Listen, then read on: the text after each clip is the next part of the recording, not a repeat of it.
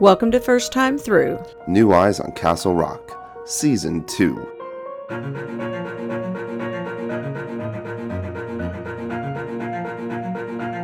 I'm Kim Payne. And I'm Otto Mullins. This is our podcast chronicling our journeys through the Stevenverse.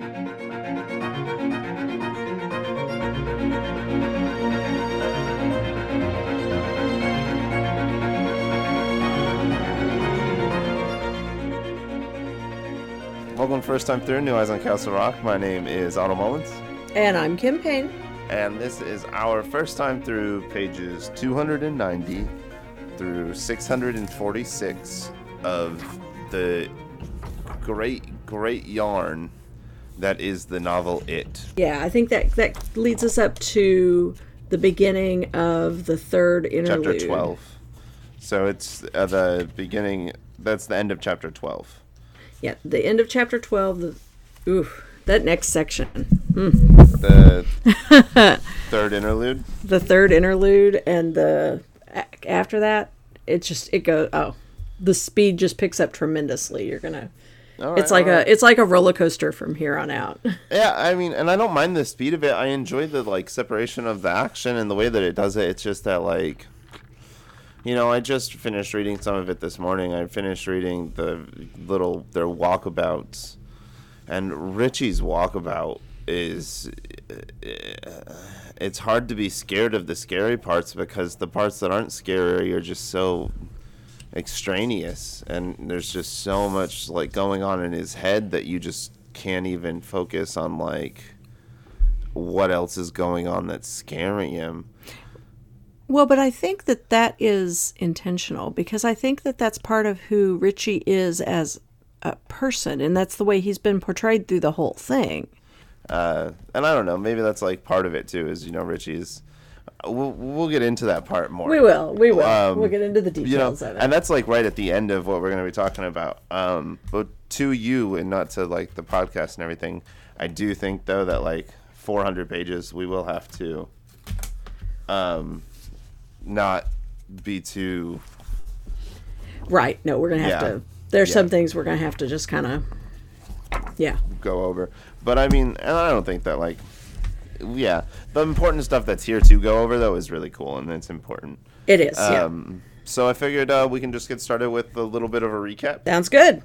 So for these chapters and pages of it, um, a lot of it, the first I think four or five chapters, all are continued in the exact same fashion that we've been getting accustomed to that is a frame story, you know, started off from the adult's point of view and then they fall asleep on a plane or they fall asleep on the hotel or they have a flashback memory while they're passing through something while they're driving on a long stretch of road. And, and it's all very much the same.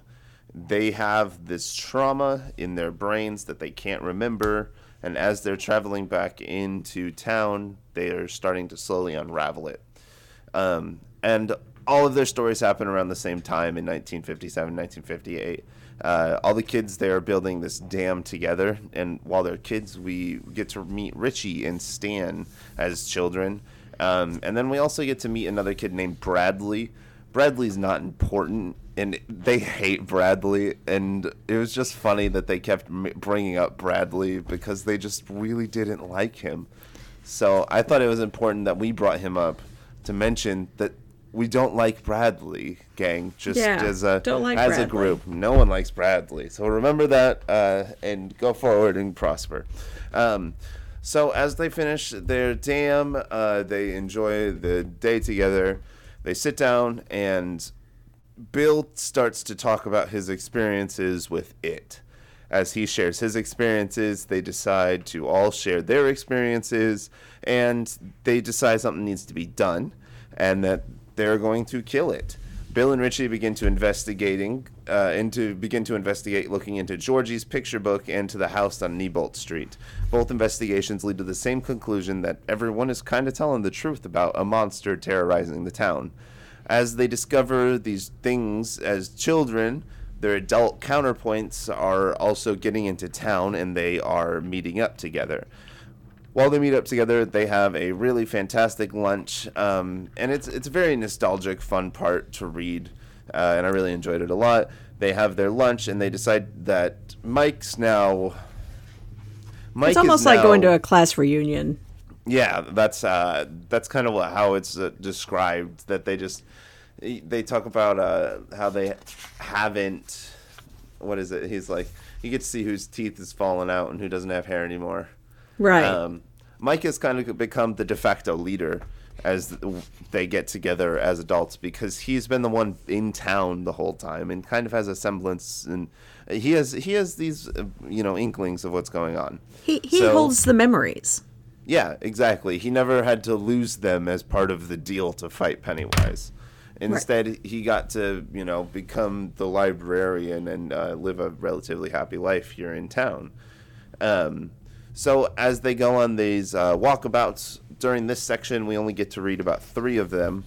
Um, the three of them have some very close run-ins with Pennywise, or is it three or is it four of them?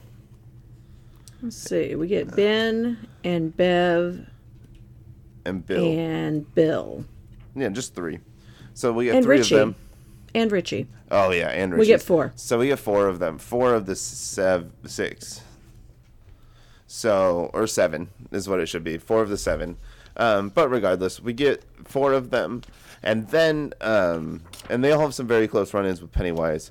And our section today concludes with uh, Stephen giving us a small reminder that there are other players in this story. Mm-hmm and uh, that is kind of what we covered in what is it 300 360 pages, or so. yeah. that, that's a lot to read. We did a good job. High five to us. Woohoo! Nice. Um, so uh, what are do you have any like first responses like rereading this again or thinking through this again? Well this you know, we've talked about this a lot. I've read this book a lot. And every time I read through it, I pick up something new. Like this time, it happened to stick out to me that as uh, Richie is getting into Derry, uh, he's listening to WZON radio, and that is uh, the man bringing himself into the book because he and Tabitha own that radio station in Bangor, like in real life, that. IRL. well, I wonder if it existed before they owned it. It did. So, it did, like, but they've owned it for a long time. Yeah, it's just cool that like self fulfilling fulfilling prophecy almost. Mm-hmm. No, yeah, yeah. definitely. Um, I definitely feel that this is a prequel to the book uh, The Stand, uh, which is great uh, it's pretty fun. I think that you know once the more and more stuff that we read, the more and more I see like a central like plot like timeline for a lot of these novels playing out. Yeah, yeah, and and as and the more we read, the more you'll find there are a lot. This is another. This is another touch point book. Mm-hmm. There's crossover here, and so, you know, um, there's a couple things in the next section that I'm like, oh yeah, I hadn't noticed that before. But the the radio station really stuck out to me this time, and um, well, as someone like coming through for the first time, it's just it's long. Uh, some parts of it are a slog to get through. We were talking about that a little bit uh, right before we got started. Um, I think some parts of it are just really, really dated, and some parts of it are really fueled by drug addiction and cocaine. Yeah. Um, I, yeah, because think... this, you know, this was one of the books in that deal. This one and Tommyknockers and uh, Misery all came out right together. Yeah. This was kind of the the last of the the serious cocaine books.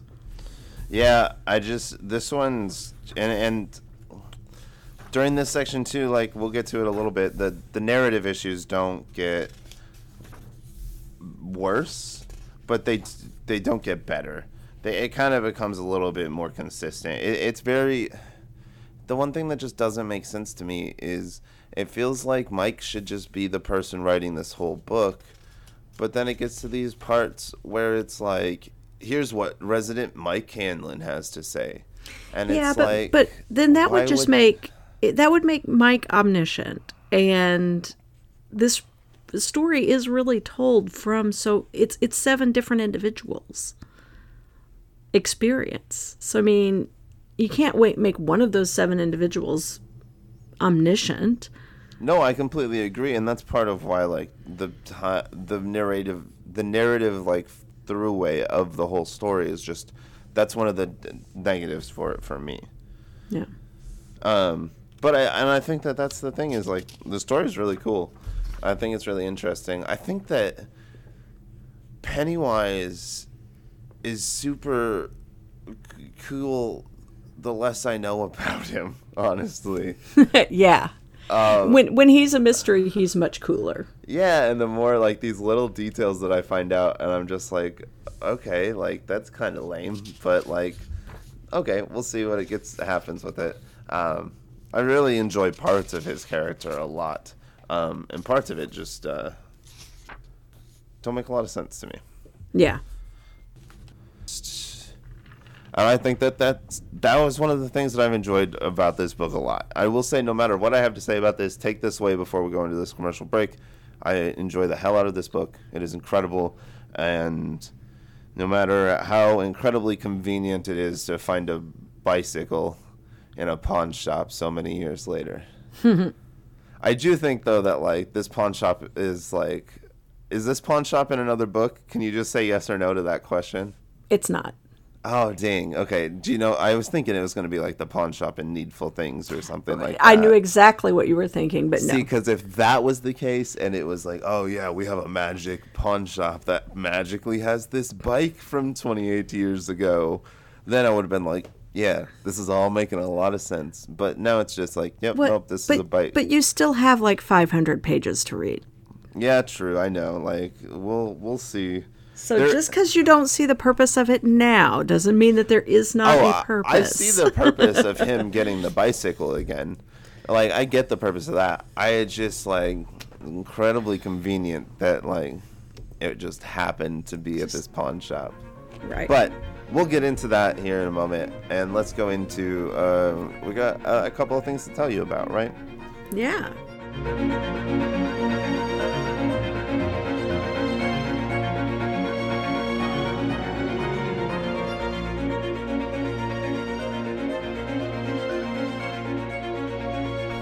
So, uh, you know, it's November. We're through Halloween.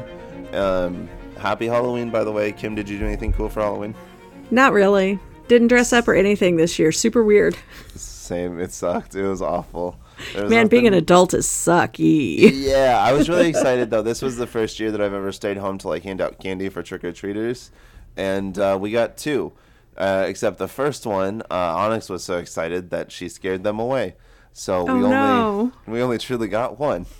Uh, but I did give those. Uh, it was a group of sisters, the two of them, and I gave them a lot of candy. Well, I bet they were really happy with that. Mm-hmm. Yeah, I'm sure they were, because I also could not keep it all because I would have eaten too much. Yeah. Um, Yeah. I still have candy from our booth at the beginning of October, so Me too. yeah. Um, so, yeah, too much candy. And, you know, eventually I will eat it all because that's Yeah. what I do. but uh, as we go into the holidays, it is the shopping season, uh, and so we thought we would do a fun little special on our incredible pint glasses, handmade by Kim Payne. Woo. I'm giving her a hand because they're handmade. But um, they're really incredible. They're really cool. I have one in front of me. I uh, have one that I keep. I have it in my uh, shelf that I use for uh, sparkling juice because I'm fancy like that. And then I have one that I keep on my desk to hold my pens and stuff because I am the opposite of fancy like that. And uh, we're doing a special for them. Normally they're 15 bucks, but we're gonna give out four of them for 30 bucks um, and plus shipping. So, however much it costs for us to ship it to you, uh, we'll figure it out. Uh, but you can get a hold of us on Facebook or at first time through podcast at gmail.com, and uh, we'll get you hooked up with a set of pint glasses for you and the family.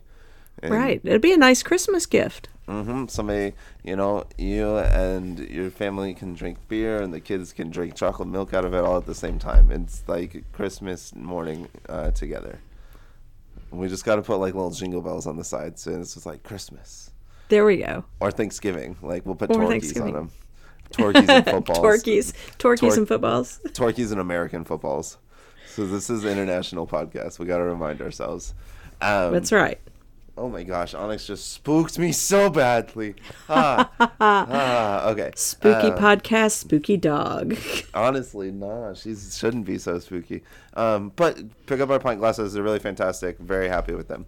Check us out on Patreon. We are going to be looking at how we can like revamp it. We want to make sure we can bring it. But right now, if you do subscribe, um, we're still going to be honoring all of the things that it says. So you know, I think you can get stickers, you can get pint glasses, you can get T-shirts, um, and uh, it's a pretty cool way to get some exclusive merch that won't be available once we figure out our merchandising store and everything.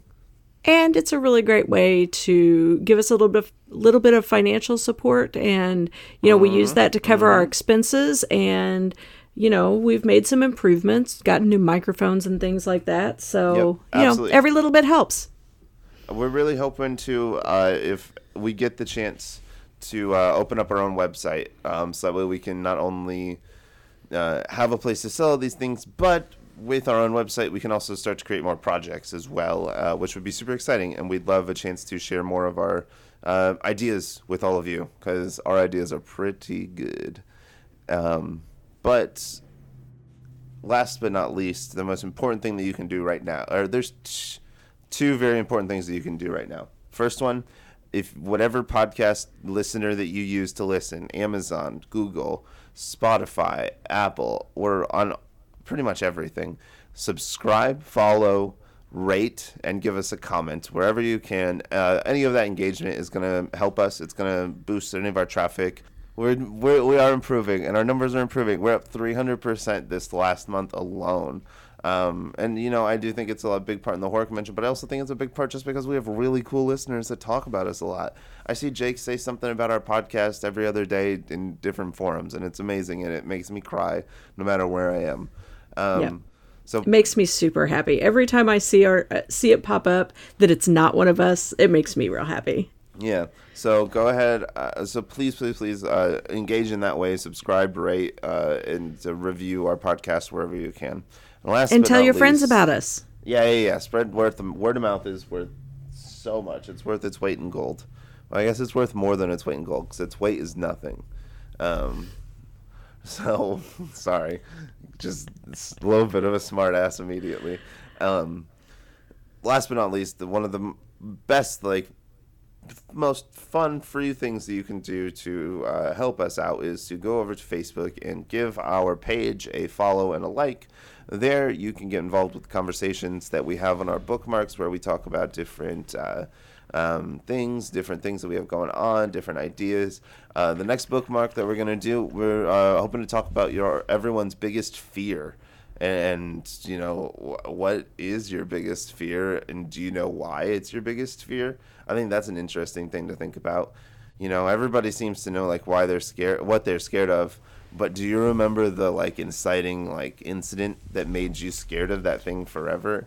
And i think that that's something that like we're going to get into in it too is a lot of these adult moments that they're scared of like you can see like the things that scared them in their childhood that like planted these seeds so uh, we'll look up for those posts. Kim's posted it twice now, which is great because we've started realizing we can post things more than once and then talk about all of the responses. But make sure you go and talk uh, and uh, talk. Tell us what you're reading. I'm reading "Chasing the Boogeyman" by Richard Chizmar, and I'm going to talk about that in the comments there. So uh, just make sure if you've read that or if you have any interesting thoughts on that, go there. Uh, I'm also reading It and One Piece. I will always be reading One Piece for all ever until it ends. Um, and so we talk about all those things during the bookmark. So please check those out. Those are really fun too. Um, and uh, yeah, help us get some more uh, feedback on Patreon we, or on Facebook. We had a really great idea thrown our way by a longtime listener who said that we should do episodes revisiting um, or at bookmarks essentially revisiting books based on what our viewers think about those books and what they have to say about them. Um, So uh, we're going to be looking at doing some stuff about the stand. So if you have an interesting thing to say about the stand or something that we wish we would have covered a little bit more in the stand, um, let us know. You can t- let us know on Facebook or you can let us know on first time through podcast at gmail.com. Kim, do you have anything else you want to tell any- everybody about? Anything else you need to say? Get off your I heart. don't- I don't think so. I think that that's. I, I think we've covered all the things. I am dying to get into the rest of this book because you know I, I've said it before and I'll say it again. This was my favorite book. So I'll say There's a lot that goes on. and I'll I'll say it say it more. This this is far from my favorite book, and I'm so so so sorry. It makes me feel terrible. you should. Okay, I'm well, kidding. I'm we'll just totally read kidding. The Gunslinger after this again, and it'll Okay, feel- that sounds really better. great. I'm right, I'm down. let's let's just get into reading through this book, and let's read about some kids making a dam in the middle of the 50s.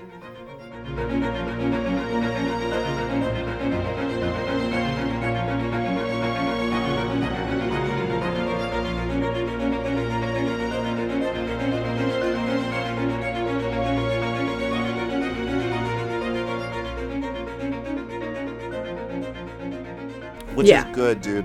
I did uh, the math, right? So we did 360 pages. That leaves us with 520 more pages. Mm-hmm. Which means that we only have to do for the next two episodes 250. Which is nice because it means that we can kind of play around with that. If we want to like make that first, then you know episode three a little bit uh, more page heavy, we can. Or if some Mm-hmm. which real good us- stuff happens in episode three, we can. But I figure about 250 in each episode. You know, it's going to be much more manageable than this un- unbearable. Almost 400 pages. Yeah. Yeah. Um, but uh, let's just. We had one section of the stand like this as well. We did. was- and um, It was like 500 pages or some craziness. Yeah. Uh, and we, we ended up postponing that episode as well, just because it was a lot longer than we had anticipated. Um, we did not have the brilliant idea to do a mini episode with just a little short story that was five episodes long, uh, five pages long. But you know, No, that's no.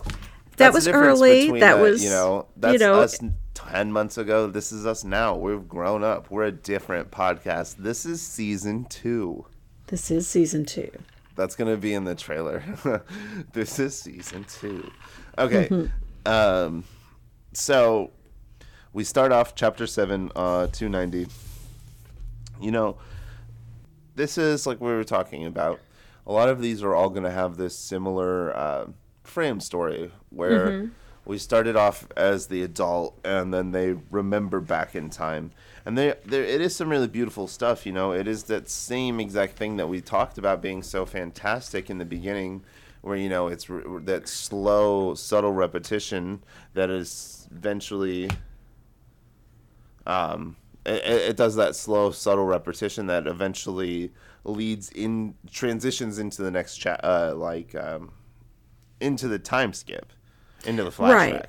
I- exactly. And I love I really love the way he does that because, you know, we like we talked about in the first episode, all of our theory is that all of the memories came back all at once for Stan.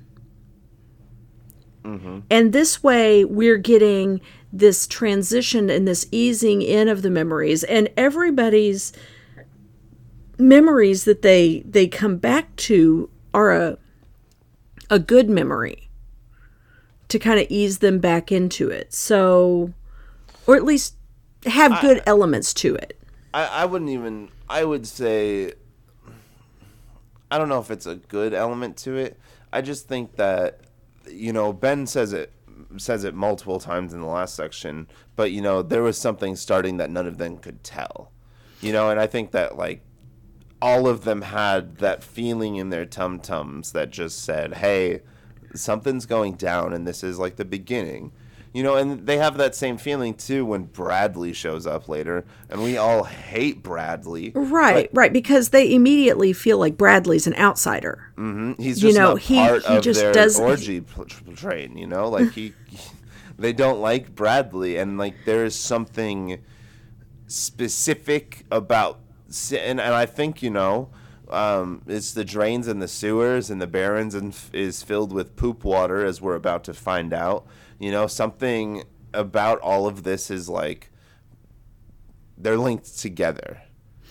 Right, right. There's an invisible force that is bringing these specific people together. Right. And and, And, so I think because they have that force, they're not remembering good memories. They're remembering when they started hanging out together. Yeah, they're remembering they're- the yeah. the formative memories of their group. And I think also structurally for Stephen King writing a novel, he wants to truly show a lot of these kids' backstories in ways that are is very cyclical.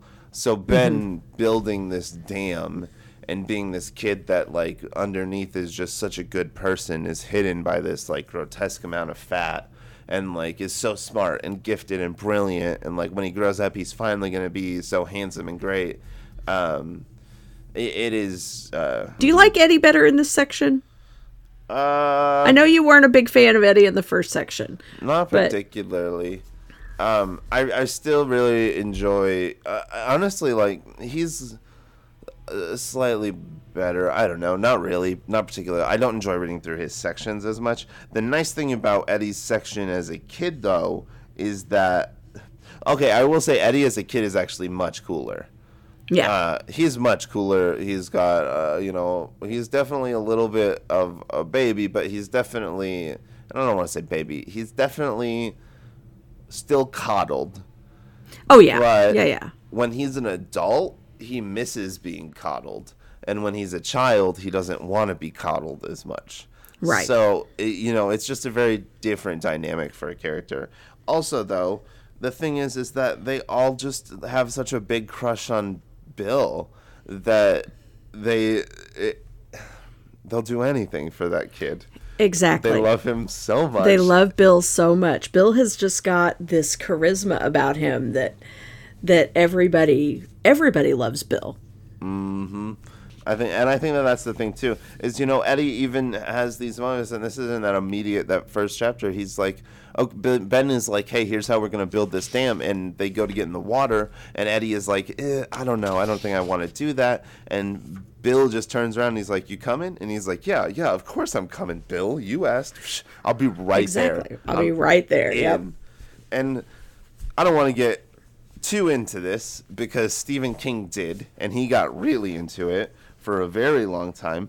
Do you remember uh, all of uh, this? Is a fun experiment. Do you remember Stand by Me, also known as The Body from different seasons? Mm-hmm. That's as long as it takes them to build this dam.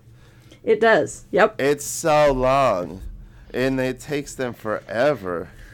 So they build this dam eventually. As they're building the dam, more kids show up Richie and Stan.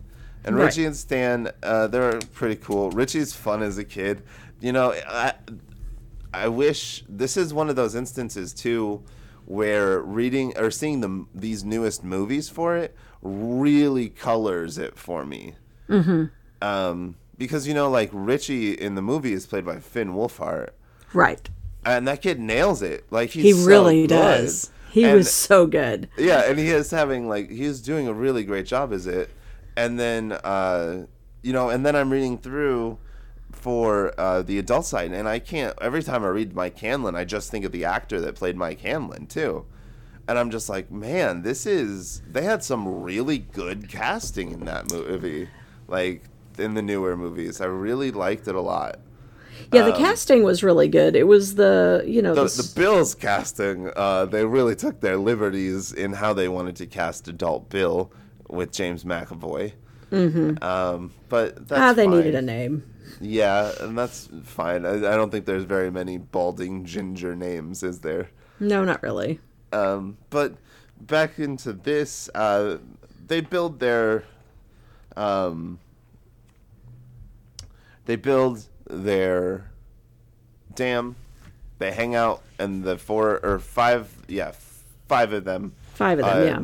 sit on the banks, and uh, they're just hanging out for a while, and eventually, Bill decides to say something about Georgie's uh, picture.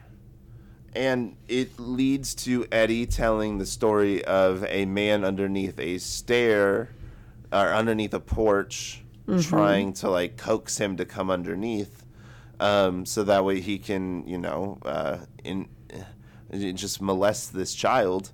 Um, you know, and I think too, like this book, compared to every other thing we've read by Stephen King, including The Gunslinger, this book is particularly horny. it kind of is, yeah. It's so like it is like, and I and I, I get the idea is like it's this coming of age novel. I personally am uncomfortable with this like sexualization that is so prevalent in like pop culture of like children and 13 year olds it's like if you tell me a story about a middle school like i understand that middle schools have crushes and stuff but like we don't need to sexualize high school and middle school relationships to like get the point across that they like have a really passionate love for one another Right. and i think that that is it is it gets to that point in these places here for these third uh, what is it going on 12 year olds They're 11, 12 year olds, yeah. yeah and, and it's just it's it those are the moments where it's like that's unnecessary like truly unnecessary like nobody needed that um but i think that you know cocaine is crazy and some i can only um, he yeah there's a lot going on Yeah, there is a lot going on. But yeah, so you know, Eddie tells his story of the the leper under the porch that attempts to assault him that he runs from. So he gets away, uh, and they're like, Stan, have you had anything that has happened? And he's like, No, nothing's ever happened to me. You don't know anything. Uh, and then it come, jumps over to Richie's point of view. Um, and, and as uh, Richie is about to tell his story and like explain like what he's seen, um, Mr. Nell, this Yeah. police officer, pops up and he's like, "Hello, you kids, what are you doing? You've blocked it all up, haven't you?" he's Irish. I can't do an Irish accent to save It's my okay. life with no practice. He tells them, "Hey, you can't just like block up the water down here. This is the drainage for the local sewer. This is all poop." and you're just you're down here playing in poop, kids. What are you doing? And the kids are like, man, but it's fun. We like hanging out down here. And the, he's just like, that's fine. Don't play in the poop though. right. Yeah, take take the dam down, get the water moving. Stay Right. together. Uh, so uh, they uh, take it down. They get through the day, and uh, they decide that they're gonna split up. They're pretty tired, so some of them go off to do some other things. Um, But basically they're all going home. They're all going home for the night. um i really enjoy just the way that like i can only imagine you know growing up when i was a kid we had like cell like we didn't have cell phones but we did have like house phones so you know i grew up in a very similar environment um, you know when i wanted to go play i had to ride my bike down the street to go and like meet up with people and knock on the doors and like be like hey you want to play and like that kind of stuff but that was only until i was like 10 and then when I was 10, I got an Xbox, and that Xbox had Xbox Live. And then I could play Halo online with other people. And, you know, like, you don't worry about socializing face to face when you start to, like, socialize over the internet as much. Um, and I think that is what is so interesting to me about, like, reading about these this time period and like the mm-hmm. way that it would have been. Because it's like if i would have been like 12 13 and like still been in that stage where i would have had to been like discovering my own things to do and like going on that stage like yeah i can imagine like these kind of like incredible fantasies like taking place in my head. And i can imagine like as an adult being like man those things that we have thought of were crazy and so going back as like a 40 year old and these, these things happening is it's a very surreal idea. The plot Yes. for this the plot for this book is really cool. It's really great. The entire anthropomorphization of a town is awesome. Yes. I have some and like I'm just really enjoying the, the story of it. I think it's really great. Um, sorry, just wanted to slip that in there. Um, I do think that there's some interesting themes too about fear itself, you know, and those things that are stronger than fear, your anxieties or your love or um, bravery itself. Um, and I think that that's what's interesting is each one of these characters seems to be a paragon of one of those choices and one of those things that can be out outsmart fear. Well, and, I think that it's also I think it's also important, you know, you see the bond that these kids have and you see how um you know, they they become a family outside of these kids' biological families. You know, they become a chosen family through all of this and through all of their shared fears and you know supporting each other which Yep. you know is is kind of a an interesting thing because that's not now i mean it's something that i've experienced and you've experienced but not everybody gets that not everybody has friends like that True. Um, and, and let's just, you know, I think that, I don't know. I think that, yes, that they do have a bond between them. I don't think that it's just the typical, like, friendship bond. No And I do think that, like, they, like, play it off as though it is. And, like, there is something special about them being all friends in the 58 and the summer of 58 when they were best friends. And it's like, no, you all did a blood pact against an alien right that's right why you're bonded forever against like like that thing like it's not because you were all friends when you were in middle school uh, and i just think it's funny the way that like that occult mysticism has just been forsaken almost in this novel um, so we get uh, these kids go home and they split up for the night and as they're splitting up richie looks at Bill, and you know, Richie during most of this had been pretty skeptical. He didn't believe any of these kids. So he goes, Bill, I want you to let's go to Georgie's room. I want to see this. Uh, I want to see this uh, book. this book right Yeah. Um, and so uh, I think um, you know this is when we start getting these really fun illusions here, and this is a little bit me knowing some stuff about Pennywise already, but. In this chapter is when I first clocked some of the "it comes from outer space" um, constant illusions that you get through this book. right Um, and so this is one of the first ones, you know, is it talks about the movies that they go to see. I married a monster from outer space and the Blob, uh, and later on, you know, there's it just says I'm from outer space. I'm from a different planet, uh, and so it's been foreshadowed a lot, and it just keeps getting deeper and deeper and deeper. And Stephen King does have a way of doing this foreshadowing through this novel that's kind of, you know, it is like an avalanche. You know, you get one small little snowflake, and then suddenly you're just getting hit in the face every other page with these ideas over and over again until the reveal. right until yeah until you're buried in it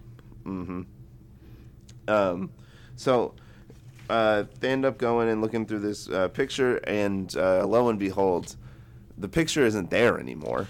And this picture that he had found had originally been a picture of Georgie's uh, school outing. And well it- it was a school picture a school picture, yeah, yeah, excuse me, of his whole class. And Georgie in it had started like bleeding, and the picture started bleeding all over Georgie's room. And so when they find it and they flip to this page and it's not there this more, they're like, "What?" So they turn the page one more time, and it's a picture of the canals from it looks like the 20s and 30s, like you know, 28 years before then Right. and there in the picture right there is um, Bill and Richie, and they're freaking out a little bit because Well, they don't remember taking that picture. well because they weren't there there was they weren't even born yet but there they are in the picture 12. And so the picture comes to life all of a sudden, and Pennywise pops in the picture. A balloon starts going down the canal, and those dumb kids in the picture are like, I'm going to go after this balloon. They start to go after it, and Bill, being the dumber of the dumbest kids, goes, I'm going to stick my fingers in this picture. into this picture yeah And so he shoves his hand into the picture to try and stop the children in the picture from going down the canal. And then the picture eats his hand, almost as if it was like, what it wanted it to do the whole time, you dumb child. Right? Yeah. I'm you not- know, for okay, as I shouldn't smart be so as mean he to is, a 12 year old child, but yeah, for as smart as you are, Bill, why why did you do that, man? But sometimes, you know, I think that that just portrays that it's kind of a compulsion. You know, there's th- that I'm not even sure that Bill was in complete control of himself when he did that. Right. I wouldn't say that Bill's bravery is a conscious choice most of the time. Right. It's just a, a, a reflex that happens. So um, they have that. Then and you know, what's wild is at the end of that experience, Richie still doesn't have a full belief of what happened. Yeah, Richie's in denial. Hundred percent, and I would be too. Like that was. I mean, yeah, spooky. absolutely, because it's terrifying, and and you know, it's safer if you don't believe. Right, exactly. Um, the next probably like I don't know, it's probably like the next two chapters are really fun and they're really great and like, you know, I encourage them to be read on your own time, but I don't think that they like really add much to the overall mythos of it. Well, I think that the next couple of chapters are just uh, they really show that they're just kids. Oh, They're just kids, And and, they're cute. Doing kid things, and you know I they didn't need in, two pages of Beverly teaching uh, him how to yo-yo. Richie had a yo-yo, yeah. Seems well, like and that is a waste of pages. Like it's cute, I get it. That's the kind of stuff that like can be added in a sentence and just be like, "Oh yeah, remember that time I taught you how to yo-yo? That was cute. That was good."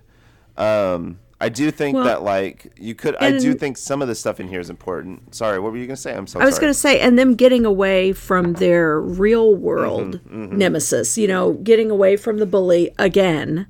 yeah. um, and having Well- to deal with, in addition to this, you know, paranormal sort of thing that they've got going on with, with it. I think one of the things that is really important that is pointed out for me about Ben's character archetype during this. So basically, what happens during this too. So we'll just catch everyone up. Um, Richie has three dollars from mowing the lawn from his dad that he's or two dollars from mowing the lawn that he wants to go see this double feature horror flick. And so he calls up all of his friends, but almost all of them are out of town except for Ben. And Ben is like, "Yeah, I'd love to go see the horror movies with you." So they go and they're gonna go see. Um, oh, The mummy and the wolf man. No, the, the blob I and married the a wolf or something like that. yeah, the blob and the I married the outer space thing. Those are on the. It was an, I was a teenage Frankenstein. Yeah, was one something of like that. One of them's a werewolf flick too, And the teenage werewolf, the teenage Yeah. Frankenstein and the teenage werewolf movie. something like that. And so he's like, "Yo, let's go, and we're gonna we're gonna go see these movies." And Ben is like, "Ah, yes, that sounds cool. Um, I don't know how to interact with you, but cool. That sounds cool." And so they, he Ben hangs up, and they are going to watch the movies. And so as he's going to watch the movies, he runs into Bev. Bev teaches him to yo-yo a little bit. Uh, oh, and I'm talking about Richie. Richie, Yeah, Br- um, Richie runs into Richie and- Bev. right. And then it's discovered, oh yeah, also Richie has a crush on Bev. It turns out, Surprising no one. All eight of these children are all going to have a crush on Bill, and they're all going to have a crush on Bev, and it's going to make some scenes later on make a lot more sense. So they end up going to go see these movies together. As they're going to see these movies together, Henry Bowers and his friend are also seeing these movies. As they come out the movies, they go out the back door. As they come out the back door, Henry Bowers catches them and his couple of friends, and they're about to beat him up. And Ben just kind of like loses his mind and picks up some trash cans and starts throwing them at these kids and it's awesome and I love Ben so much and then they get away. And I think that the one thing that I wanted to say about this that I thought was really important is that Ben knew it was a bad idea to go see the movies after he saw Henry Bowers because he knew he knew that like what was going to happen. He was not uh, ignorant to the consequences of his actions. He knew that making this choice was going to put him in a very vulnerable position for his enemies. But he did it anyway because Bev was there.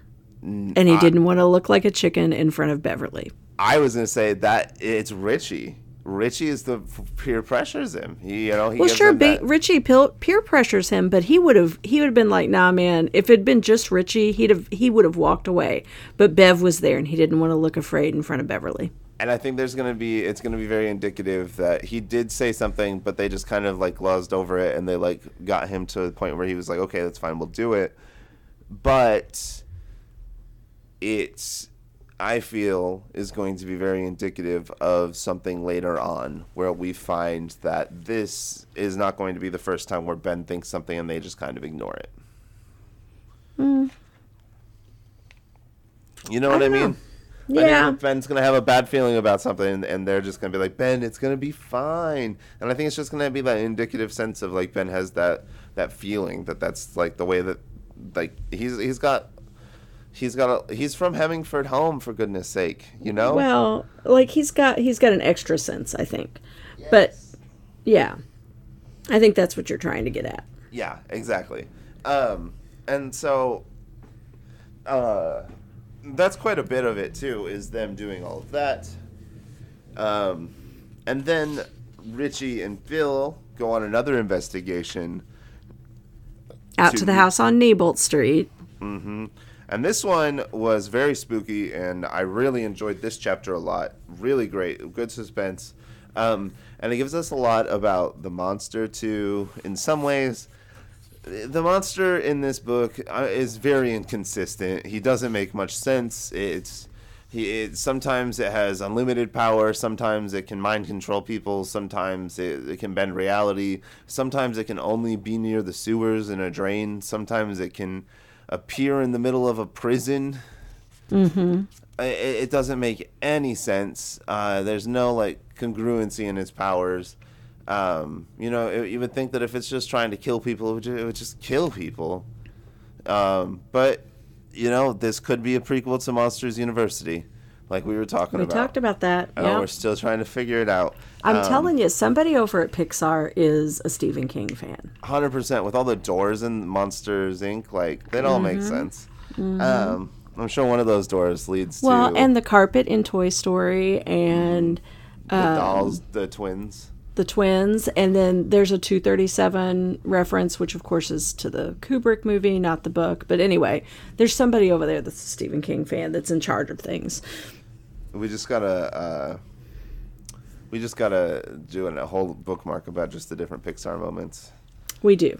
Make Um, note. I'm gonna write that down.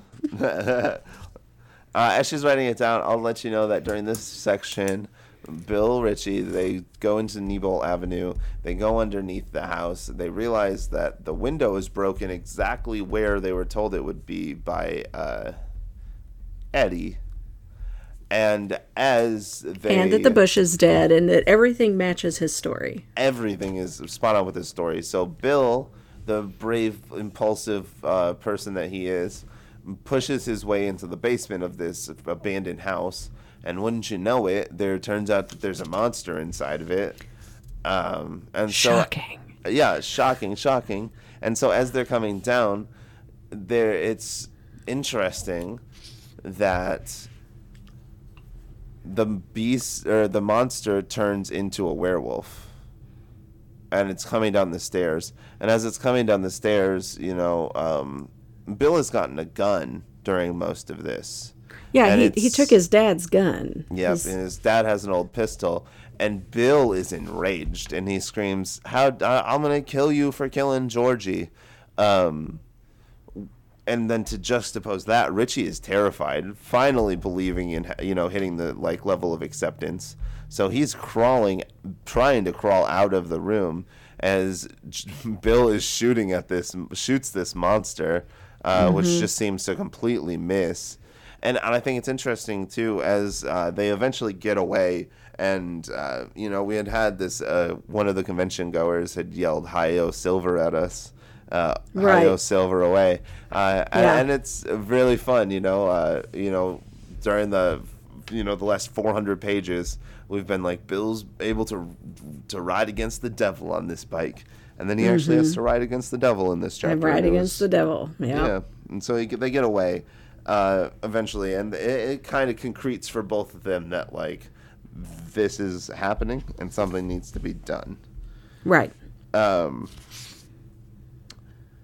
I think it's interesting how the monster is very reminiscent. I feel like you know, uh, it's very it picks the weakest link and it turns into their greatest fear. So Yeah. you know, and I think that Richie in that moment was obviously the biggest, the weakest link. Bill had a gun. He felt invulnerable for a kid in Yeah. the fifties with a gun. And Richie gun. had sneezing powder. Yeah, exactly. Sneezing powder and a uh, um, a slingshot. He wasn't going to do anything to him. I will say there was a moment though where the werewolf's about to get him, and then Richie does hit him with the sneezing powder, and it saves his life. Right. So it's fan- it, it's very good moment and just a very uh, comedic bit, and that entire section was written really really well. I enjoyed it a lot. Yeah, and I mean, it, I think that this is. It reminds me when I was reading the Harry Potter books when I was significantly older than when I read this the first time. The Boggarts Boggart, reminded yeah, mm-hmm. me. 100 percent. Yeah, Yeah. I was like, oh yeah, totally. She robbed that. yeah. Well, and now you know, you know, too. She's just a big fan of Stephen King. Is like I've gotten older, I've found out more too, and that makes Yeah. a lot of sense. That that's like Well, she the was. inspiration for a Boggart. Yeah, true. I mean, even uh, Alfonso Cuarón in the his the third movie, Harry Potter movie, the Boggart turns into a giant spider with like a baby's head, uh, Yep. which is really reminiscent to the It Two uh, image that we get in the newest version of the movie Right. when we see the final form of it.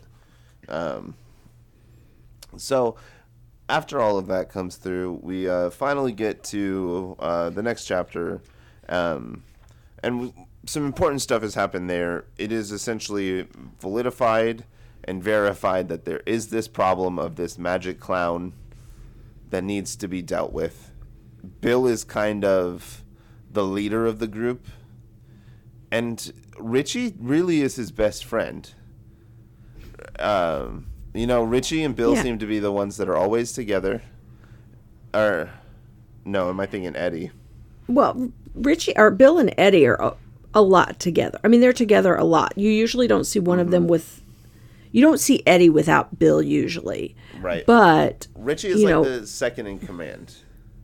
yeah, You know, he's he is the vice president, and then uh, you, he's the if we're looking at a pirate ship, you know, Bill's the captain, and then the first mate is gonna be uh, Richie. You know, I think so. the I second so strongest lot of voice ways. on the ship. Yeah. And uh, I know everything goes to pirates with me. I enjoy pirates a lot. They're good. um, but uh, I just think it's a good delineation of power. And now we can understand that. So the two of them going off on these adventures and confirming these issues, it really confirms for the group, like, hey, this is something we got to do. Um, We get into Beverly's chapter next, and uh, we have Beverly uh, meeting with her friend who gives her money so she can go to Milwaukee to take a train or a bus uh, flight from Milwaukee into Derry. Um, and she's hiding her tracks really well, and she's having her memories start to come back, and her memories come back. And this is kind of the one, you know, it's not in a particularly like great way, um, but it's her getting out of the shower, and in the shower she hears somebody talking to her, and uh, as she is like getting out of the shower, she's like, "Oh my god, something's like!" So she screams, and her dad comes, and then her dad just hits her for call- calling for her. Right. And so it's like, oh, okay, like really, like sets the tone immediately. Like Beverly's childhood is just like her um, adult life was. And, exactly. Yeah. Uh, it Which up- you know is unfortunately a pretty typical pattern. yeah, it makes uh, it, it sets up a lot for like what's going to be happening. Uh, And Sorry, and it's you know it's really terrible because he beats her up because she's scared of something. Mm-hmm. You know, it's just it's just terrible. And so uh, they end up going seeing this movie, and uh, after they get uh, run of the way with the movie, one of these kids say something mean about her mother, and uh, it just really rubs her the wrong way, and she ends up crying, and she opens her guts about the blood that has just burst into her bathroom Right. during that last encounter. And that was the thing that had scared her, and she was just trying to understand why this blood came out of nowhere. Um, right. Yeah, out of, yeah, out of the drain and voices and she's freaking out and you know, she can't her parents can't see it and she can't tell them and and that's one of the biggest things that like is a a, a very telling factor that they share with us there is that her father comes in and she's freaking out and he hits her because there's nothing for him to see. But for beverly there's blood everywhere. Mm-hmm. so um, ben and richie end up coming back to uh, her house to see it. Well and and stan. And oh that's right. Oh, no no it is stan. No it's yeah. stan and ben and richie and Yeah. eddie and eddie Um. Oh man, it's almost yeah. It's is it all? Of them? Wait a minute. No, Richie's not there. It's it's Stan and Eddie and Ben that help her. They come back to see it. Um because it's not the movie day. It's they were playing she helped her mom clean and it still wasn't clean because her mom cleaned the bathroom but couldn't see it. So she's out and she finds um Eddie and Ben pitching pennies with um Stan um what's his name? The one that we don't like. Bradley. Bradley. That's right. Bradley. Yeah. At, and Yeah. and then they run into Stan and Stan's like, "Well, let's just clean it up." I thought it was very important too that Beverly kicks Bradley's butt so badly at pitching pennies that he's like, "You suck. You're a girl. You can't be good at this." And she just And goes, you're a "Yeah." cheater. yeah, and she just goes, "Yeah, but I took all your pennies." Yeah. and Yep. she was like, "I wasn't even gonna keep them. You can have them back if you want." And he just runs away, and I was like, "Man, like, oh, Beverly's so cool. I love her so much." Yep. Um, I enjoy Beverly Lodge. She's a great character, and it's um, so they go and they clean up everything too, and uh, Stan ends up. Uh, so they end Well, up talking through. I was going to say this is where they get they clean up everything and they go to the laundromat and then that's when we get Stan's story. yeah his first uh, uh, kind of uh, trying to figure out uh, his initiation story i guess since we've Yeah. got most of them and you find out stan and his father enjoy um, bird watching. So they are going to be going bird wa- he's been bird watching in memorial park. Um, i think too uh, you know, there's always times too where I think Stephen King wants to show off just a little bit how much he knows about like classic literature and just like that kind of stuff. So, you know, we get these like random like Latin quote quotes and like all this stuff. Uh, and it's fun and interesting. And I will say like I do I enjoy looking them up and just seeing like what they are and like how they are. We get this quote from Pliny which says apparebat eidolon senex which means beware the warnings of an uh, an old man comes this way or something along those lines, um, which is uh, interesting um, because there's no old man that comes right away in this. Um, but I imagine that sooner or later Stanley will have some kind of encounter with an old man. It will be interesting. Um, he's looking for this bird, and he sees a uh, bird he thinks is pretty cool. Um, Right, you know, he's like trying to check out he he's sent to see a cardinal because somebody had told him that there there may be a cardinal there. But he sees another bird that he's never checked off in his his official book that he keeps his birds in. Yeah. Um, and he gets to this. Um, I don't know. It's just it's a very out of place building. I don't remember exactly what Steve Well- called it. It's he's he gets to the standpipe. It's actually like a water tower. That's what it's- Yeah. Yeah. And they had talked to about. Uh, I don't know why they call it a standpipe. It confused me so much. I eventually looked it up and I realized it was just water tower. But um, it's like a water tower that also has like you don't have to climb up fifty feet to get into it. Right, right. It's got a, a A ground door level at a access ground level well. access to it's it's not like a water tower you see in the Midwest. Right. But it, uh, and so like you can open that ground level door and then like take a couple steps forward apparently and then like accidentally fall into all of the water that is in Well, this like well it seems. You have to climb the steps. It's like it's like a tower inside of a tower. Like there's a water tank inside the tower, and you with an outer wall, and in between the two walls there's steps, and you, you the way it used the way it was set up is you used to be able to go up the steps, and there was an observation deck so that you could go because it was tall. You could go out and look and see the surrounding area from an, this really high point of view but there was also an access door so that you could so that they could go in over the water Okay. And so And that so- is where the padlock is broken that Stan gets into. Well the padlock's broken at the bottom because people had fallen into the water by accident at the top. So they had just locked it off so you couldn't even go inside it anymore. So the padlock was broken. The door was open. And Stan has an encounter with ghosts, memories, spirits, beings, it in the form of drowned people. And well, it starts off with calliope music too. You know, yes. it starts off with it the, starts, starts off with the calliope music and the, the circus sounds. and it starts off and it's that classic there and then uh, he hears uh, the dead ones stanley we're the dead ones we sank but now we float and you'll float too um, and so he this is where i got this bit too because stanley hears that recoils starts backwards and then trips over his bird book which mm-hmm. knocks him out of the spell. He grabs his bird book and he's able to just run out and focus and escape. Right. As he's running out and focusing and escape, he just starts naming off all these birds that he thinks are super cool and interesting, and he's able to get out and he realizes, oh man, all those people that I saw in there were dead people.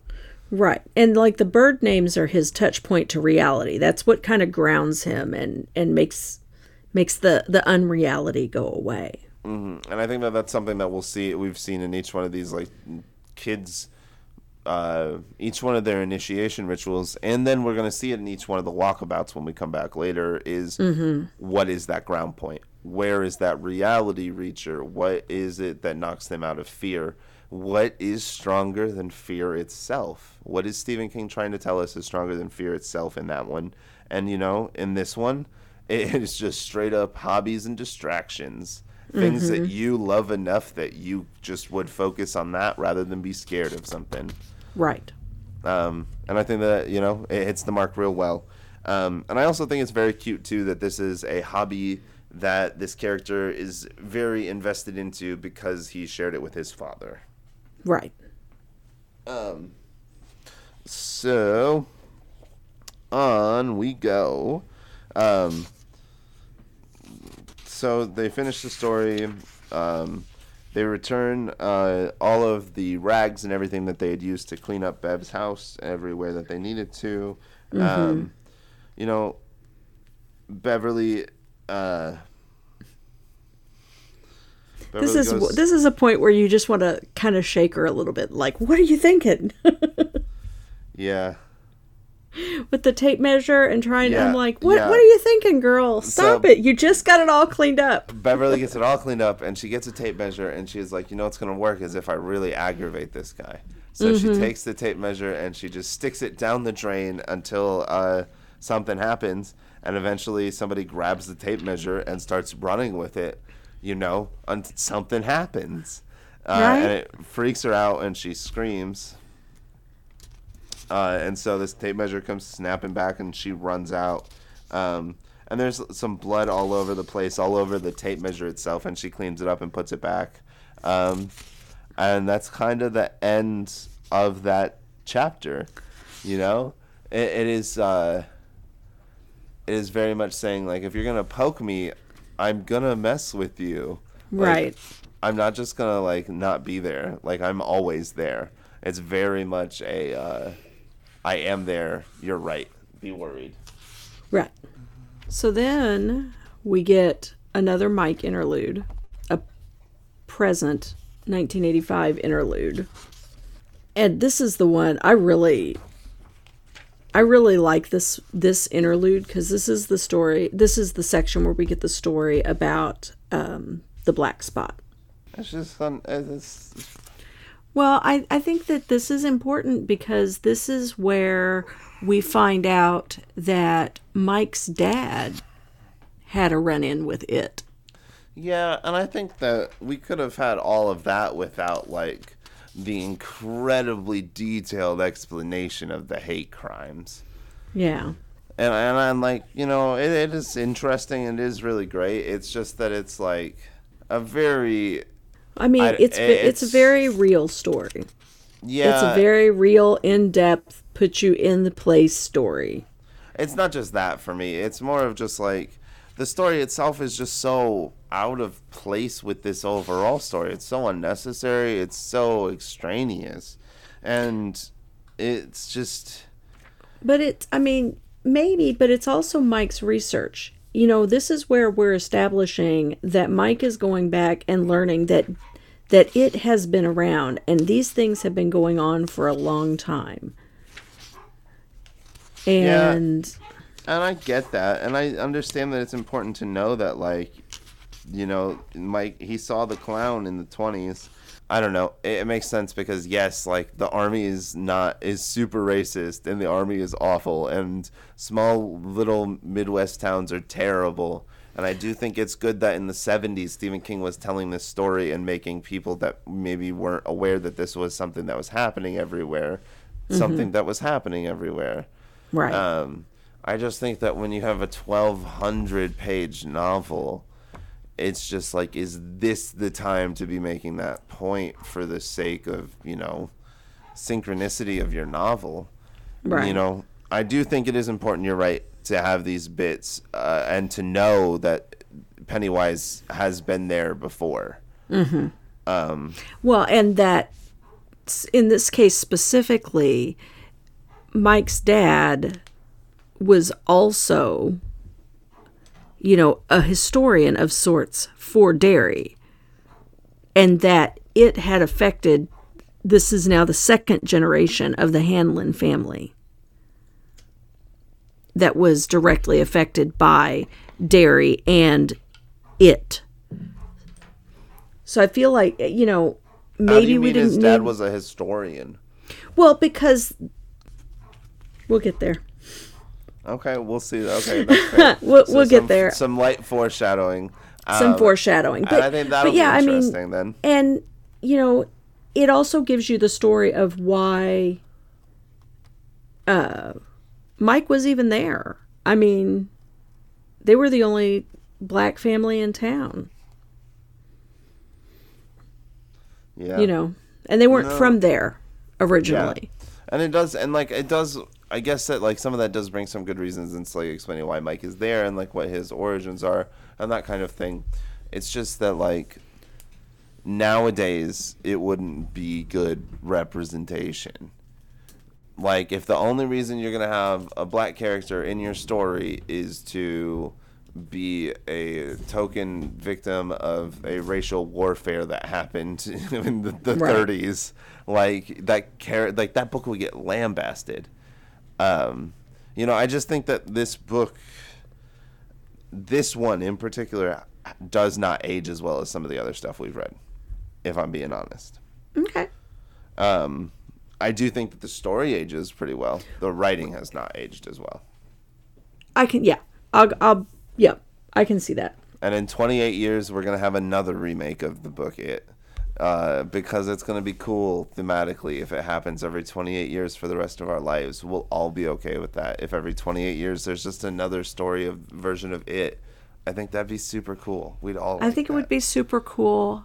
I need somebody who has actually read the book, like cover to cover, to write the screenplay. I don't. I don't need that at all. I, don't think- necessarily need them to to like write every single thing in, but I do need them to have read the book cover to cover at least one time w- before fair. they write the screenplay. From what I That's all I ask. Yeah, I need. We, I gotta see how the ending works before we get to that. So we're back in Um, the present again.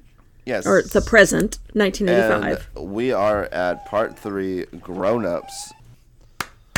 Welcome back to everyone from your break. Um, congratulations if you've caught up so far. We are 200 pages into this week's episode. Um, just a round of applause for everyone. Woo! Um, it's been, you know, and it's good. You know, that was a lot of kid stuff, and it's very fun and it's interesting, and he does a really good job of some of it. Like he really captures the essence of like going to hang out with your friends and getting the phone call to like go and do something, and like just you know, and it's fun. Sorry, and the ahead. way that it all happened so organically before before computers and cell phones and he captures it really beautifully and he does capture those friendships and those like the meaningful things that those meaningful connections we made as kids with one another. Um, he captures those very beautifully during that. Mm-hmm. but now we're gonna get to some actual plot. We're gonna figure out what what the heck is happening in Derry. Um, and so this for me is the start part three I would say this is the start of like the actual of like Act Two, essentially. If we're looking at this as like a three act epic, this is the start of Act Two. And now that we have like all of our exposition, we know what's happening, we know all of our fighters, we know our characters. Now we're gonna start getting foreshadows towards. We're gonna start getting foreshadowing more towards the end, honestly. we um, are. you, you know, there's gonna be uh, the reference to a, a chud, the ritual of chud. You know, it hasn't even been brought up, but like it hasn't been brought up at all in the book yet. But you know, we're gonna get a reference to it here in a couple of chapters, and it's not even gonna be the full reference. It's just gonna be the a morsel of the word. Right. Um, and so you know, we get these small references and these small foreshadows, and, it, and it's gonna start building here for what the ending is gonna be. So it starts yeah off. uh, Sorry, go ahead. i was gonna say this is this is kind of like this is where it picks up speed Oh yeah, it yeah, starts yeah, to yeah. pick up speed. And it's only going to start going more downhill from here as we start to read more. And as uh, you know we we should finish this uh, let's see. So you know we, we didn't really talk about this uh, during that bit but we'll talk about it right now. You know you're listening to this uh, and it came out on the 4th next week we're going to be putting out a bookmark on the 11th the third episode is going to come out on the 18th the 25th we're going to be doing a thanksgiving special as we are prone to do. Um, Mm, holiday specials. Yay. Just like you you know just like any all the good things. All the good things have holiday specials. And then on the second, we're going to be finishing up it. It looks like. So you know we're going to be finishing up this up throughout November, going into December, um, and I think that this is going to be parts that we're going to be like, oh, remember back in this episode, remember back in this episode, this happened. I think it's going to be a lot during these like first uh, moments with Pennywise here again. yes i agree Um, so it opens up with the three, all of them um, meeting up for lunch together, essentially. And Right. they meet up for lunch. Um, you know, they all have pretty much they have uh, they all look very differently now. Um, And the big thing that they uh, they focus on, uh, as I feel like most people would focus on, is Ben's significant weight loss. Um, and he has now become from the chunky little uh, jubilant boy he was. He is now a chiseled, hot architect. Um, in the words of Stephen King, so if we're wondering about Stephen King's by curiosity, he definitely enjoys describing Ben as a very handsome architect. That's for yes sure. he does he takes some liberties enjoying it. And um, they toast to the Losers Club, and then they get down to business. They eat and they hang out. and Um, they eat and they eat and they eat Yeah, they eat a lot of food. Um, and it's they do they eat a lot, and they make points about it too. Uh, and as they finally finish eating, um, they start talking about everything. And basically, everything is that Mike tells them that the murders have started. And the murders and everything that he tells them is, at this point, stuff we've already known as the audience. But Right. our main characters are starting to learn about it now. Right. And he you know, he's he's filling him in on all not just the current murders, but the history of Derry that he has learned. You know, the the Black Spot, the Bradley Gang, the East the Kitchener Ironworks, which they all know about, but now he's putting all of the pieces together and and showing the the patterns. Yep. And we're slowly getting um, moments of our main characters remembering things that we've already read about. And then also giving us, during this, we get a lot of hints about things to come. Um, You know, um, movies and uh, some different things. Uh, I think it's interesting. Like, there's one point. Uh, I uh, where Bill has a perfect Irish cop voice that like gets him out of trouble, and you know that moment was when the uh, or not Bill Richie has that Richie, voice. Richie. yeah, and that moment had already happened too when he had when they were fighting the werewolf, Right. and uh, I, I just think that, that it's real fun that like the the the way that he's using the moments where they remember things as adults and then the, the way that they use them as kids and they coincide together it's blends together very very well um overall the adult meeting up is very good. I like it. It's cute. It's fun. I think that it's a little bloated but i think that it has to be just because the childhood is so bloated. Right. And you know, it, it is a little bloated, but we're we're trying to he's trying to show these people who haven't seen each other and had completely forgotten each other. Reconnecting and those bonds reforming. yeah And he does it all in one meal, basically. Yeah, exactly. Um, and so then uh, they finish this meal. They reform all these bonds. They are super full up. They get their fortune cookies, and they go to open their fortune cookies. And lo and behold, Pennywise got to their dessert. what a mischiev- mischievous clown! The most evil of villains messing with their dessert. Can you imagine? What an yeah. evil, I evil mean, man! What how rotten.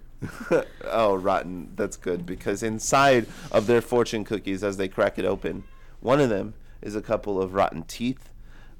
One of them is uh, rotten teeth. One is a fly because um, Bill is scared of the movie The Fly. Um, and you know it's interesting because we get all of these uh, Adult horrors? adult these are horrors. things these are things that they're scared of as adults these are the things that that they come that make them unseated in the night as adults. And I Right. think uh, you know one of them is crickets. Uh, and you know we don't get to see all of them. One of them uh, I think is interesting. Uh, Ben's is probably the most interesting of all the ones that I think we get, which is his are uh, it, it uh, its teeth are in his. Uh, you know, which I think makes it very interesting. You know, he's very vain. He's scared of losing like what's made him handsome because he is pretty. He's cute now right um, and the lunch that they have is very soft. It is a it is very much a warm up to the what's going to come. And I think it's interesting because when we look at it in the movies, like stuff like a baby's head came to life and like all of these things, and it's just like that didn't seem to be like what happened here. right. No no. It it really isn't. And this is this is kind of you know it makes his appearance. He shows his things. He gives them the you know the the the things that they're currently scared of. And um then Mike gives them the option to leave Right. Mike's like, okay, well, now you've seen all the stuff. You've got all the information. You know, it knows you're here. He's told you to come home, or, or it has told you to come home. And here we go. Now it's Oh. now it's on you. uh, Bill has like an eye pop out of his. I guess there is some wild stuff that pops out of it. But I'm like, what's particularly interesting about all this too is you know it pops out of these fortune cookies. They break them open, and they start to freak out, and they can hear the waitress come in, and Bill is like, everybody act right, straighten up, like they can't, they won't be able to see him. They walk Right. in, and then they still can't see him, and Mike puts out posits this theory that it's because they're all fatherless, or not fatherless, but they're all childless. Childless, yeah. Well, and you know, there's argument that that is that that's just a thing that has happened that it isn't really relevant to this. But you know the people who left not only did they not have any kids but they all got wealthy as well you know. Mm. So there's some uh, wealth and success in their own ways and i think also it's Mm-hmm. it's interesting that like yeah they don't all have kids but there's very distinct moments during the first three and you can listen to our first episode where i even thought some of them were impotent impotent impotent potent right um, because of the way that like the curse has happened or like whatever has happened to them. Um, you know, they weren't supposed to be able to give kids so that way they could still fight it 28 years later, and that's kind of what we're coming to now. right Um, now we get into probably what is these were some spooky chapters. I enjoyed them a lot. Um, some of the some of it was bloated. The thing is for me is it's like really we read almost 400 pages. We read a book essentially. Some Right. stories are told in 400 pages. right I don't feel like we did that much. We didn't travel that far. We didn't learn that much. We didn't do that much. There's a lot of illusions. There's a lot of allegory. There's a lot of. Uh, there's a particularly long racial story. Like, there's all of these things, and it's just like, I don't feel like we got that far. right It just it gave us just so many soft clues, just so that way it could, it, because it felt like. To me, it feels like this book thinks it needs to be cleverer by giving us these soft, easy clues, and that it would be less impactful if it just told us these things and got itself into the next parts of the story. Whereas I feel like if this trimmed out, I don't think it needs a stand level trim. I think it needs a 200 page trim, you know, just a little bit less. A little bit of these like moments that just uh, take away from the overall. Uh, Yeah, I, I don't think it. it. Right, I, I I agree that it probably could have used just some fine retuning, um, not necessarily you know major, but yeah, there's probably some of this that that they could have dropped out. But and I think same- that. Sorry, go ahead. I was gonna say, but at the same time, this was kind of he had signed this enormous book deal for that included this book, and he was kind of at the height of his success in the 80s with this book. So he could say, "No, we're doing it on my terms, my way, and this is the story I want." And that's fine. That doesn't mean it's the best And version uh, of it. no, right, right. And you know, maybe somebody should have said, "Hey man, yes, but." Yeah, no, and I do think that like there should have been a more stringent editing process. Uh, I do think that the, I think that the parts that have been pulled for other versions of telling this story have been good choices. Um, so I'm excited to like see the end of this novel and see what I think I would do to like actually make it more literaturally accurate, which is Yeah, I definitely feel something like that people our- want. I feel like our bookmark after this book, when we talk about our movie pitch, that one's going to be really good because I Mm-hmm, Oh, have yeah. very specific things that, you know, there were things I liked about both adaptations, and there are things that I definitely don't like about both adaptations. And so, So, just to illustrate Anyway. my point, though, we're going to get into these. We're we're in chapter 12, which is called Walking Tours. And we do have these basically, Mike Hanlon has sent them all out on um, walkabouts. He's like, you know, none of us know what our next plan is. None of us know what to do. We're just trying to fight this, like, thing. So, um, we're all just going to take the day and walk around Derry and, like, follow your impulses. You know, this thing wants to kill you and eat you, so it's going to try. Um, Right. Just kind of wait and see what you can learn about it. So they all get on a bus and they all just get off in different spots. And we start with Ben, who gets off at the library. Um, well, and, and Mike gave him very specific directions. He's like, follow your impulses, but do not, under any circumstances, go to the Barrens. Yeah, don't go there yet. We're, we want to go there together. So it's definitely like something that they can go there together. And you know, what's interesting is we're going to start hitting these bits of foreshadowing because there's these thing called Morlock holes in the Barrens that Ben has mentioned at some point. And you know, later on in some of these, uh, Eddie's going to say, we went down one of those. And you know, it's just going to get mentioned in each one of these sections. There's just small little things like that that get mentioned each time. And I think that right now, the problem for me with this section is nothing happens in this chapter until chap page 552. Uh, so for me, it's for 11 pages. For 11 pages, it is just the descriptions of Ben walking around his middle school library and reminiscing. And that's cool. It's cute.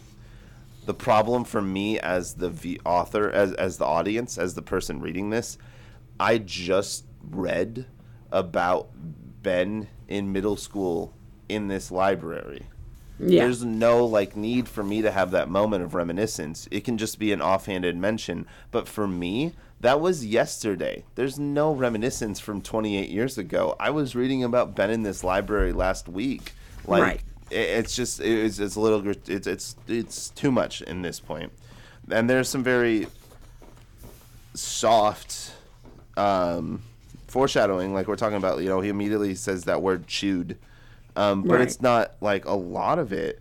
Uh, and all of this is just stuff that you know. It, it's deja vu is a constant uh, pr- concept that keeps coming up during these sections. Right. Well, and you know, yeah. So he, it it also the library was so important to Ben when he was a child, but then he has the realization that he never even had an adult library card. yeah. And so he's like, "I'm gonna get this library card." And as he's getting the library card, he hears over his over uh, the balcony, "Ben, would you come up here?" A voice called suddenly, cutting across the library hush like a scalpel. And it's Pennywise. And, you know, we get that. This is kind of confirmation for everyone that Pennywise can see and manipulate and talk to the our, tr- our main heroes, but they can't and they can react back.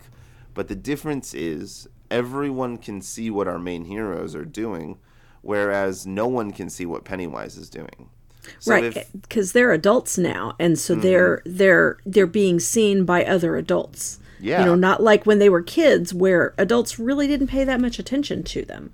and it makes it a lot more difficult than when they were kids. You know, they could go and have these fights with a werewolf in the middle of the street and race their bike away because you know they're kids. Oh, they're just playing. They're doing something weird.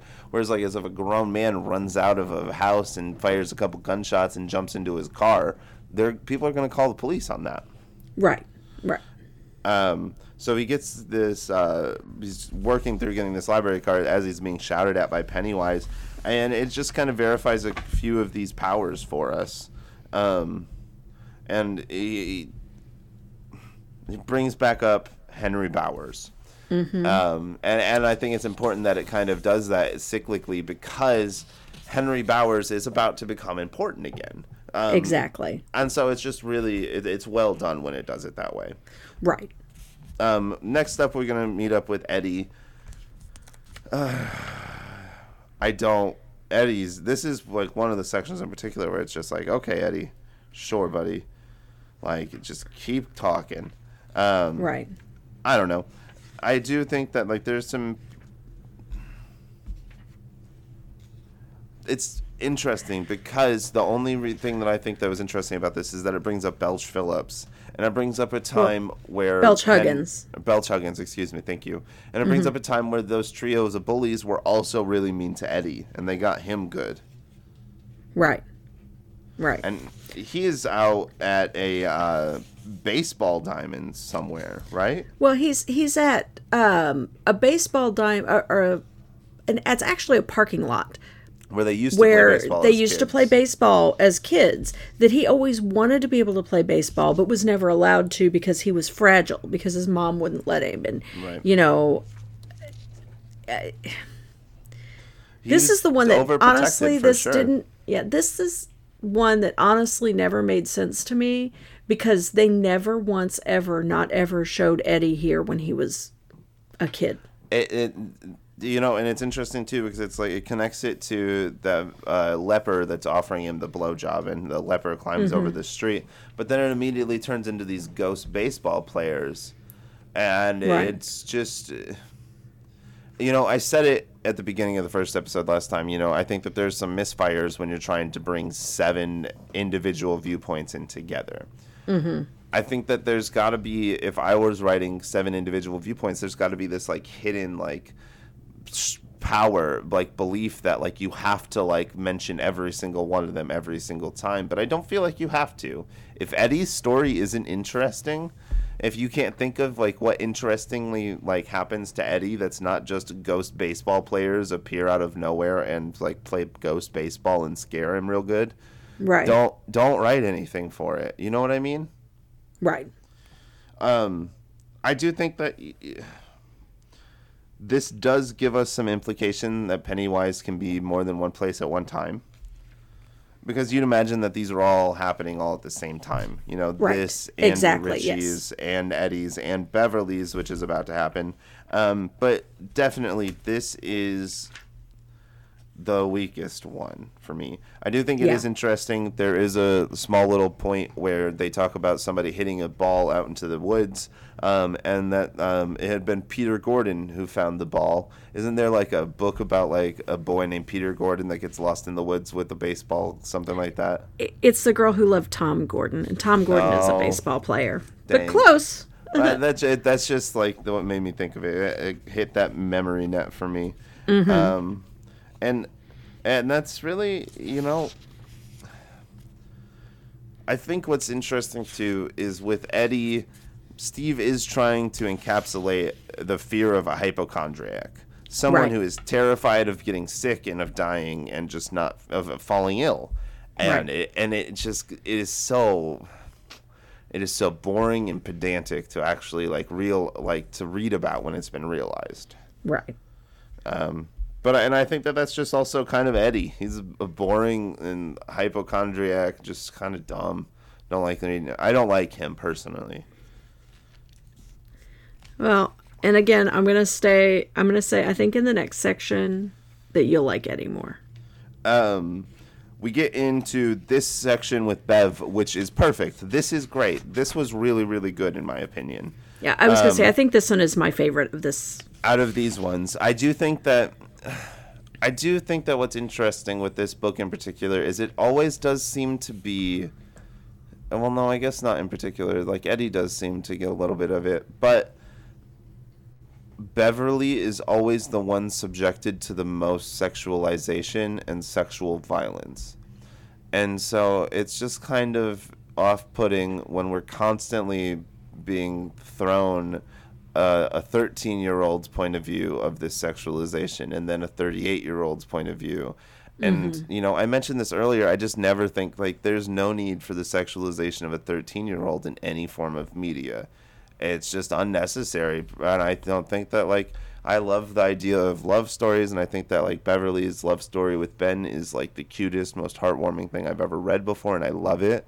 I don't think that, like, a lot of the sexualization of her is just okay. And it's just, like, what yeah, and I think that it's Steve? okay. It's okay to have you know those um, preteen crushes, but yeah, I think he I think he crosses lines. He I don't think I know he crosses lines. and I know that you know, and it's like you were saying though. He's in it's the you know the height of the '80s. He's Mm-hmm. crazy high on cocaine, and no one can tell him no. He can do whatever he wants. So, Exactly. You know he's going to, and he wants to continue to shock boundaries and push lines. And I think that we will see more of that as this story continues. We absolutely will. Um, so Bev, I do really love the this part though, um, minus what we had just talked about because it is to the point, quick. There's no wasted breath, and it's suspenseful as all heck. It really is. It's so good, and you know, there's one bit in particular that really gets you, and uh, and and it's great because each one of these characters has an intuition that is pretty particularly well honed, and so when that intuition hits, you you can just like go, oh, okay. Um, at one point, she's sitting there, and she has gone to her home uh, with her uh, her old father's home. She knocks on the door, and a woman answers, and she's like, "Oh no, there's no Marsh here. Uh, your dad died like five years ago. I'm sorry to tell you. I'm Kersh." And she goes, "Oh, okay, cool." And she's like, "Let me give you some tea." And so she comes in, and they're sitting there, and they're having a little conversation. And then just some little voice in the back of Beverly Mind says, "It did say Marsh under the doorbell." Her mind whispered suddenly, and she was frightened. So you know, um, there's two things that I think that uh, like one, it's always that like the back of your mind, your subconscious that warns you. And I think that Steve does a really great job of just like throwing that in when you're reading, so you don't ever expect it, and so it kind of catches you off guard. And then two, I think this is you know there's uh, there's these moments when uh, it bursts into their life, and lately he's been doing it with these practical jokes. And so, like as adults, 28 years later, you know, like he's sitting there, and so when like they're sitting there looking at something or they're doing something, they have this thought that's like, "Hey, Mister, you got Prince Albert in the can," and it's such an it's an old, old, old joke. And so for this, it is indicative of something's coming now. Yes. And it's happened three times in a row, so you know it's something now we're going to be on the lookout for it. The book has taught us that. Yeah. Um, so we end up ending that section with Bev, uh, and and she ends up uh, going inside, and this woman is uh, Pennywise, and turns into Pennywise's daughter, and says, "I'm Pennywise's daughter." Gives us the most backstory about Pennywise that we get anywhere, and then Beverly runs away. Um, and we'll talk about this after we finish up because we're really close to ending, like what we've read. Right. Uh, there's not much more, so we can talk about it. But I re- and we'll come. So remind me to come back to it because I want to talk about it.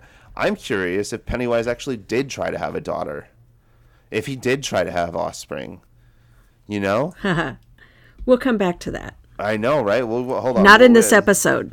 Uh, ooh, foreshadowing. We're going to come back to that. We're not going to talk about that anymore today, though.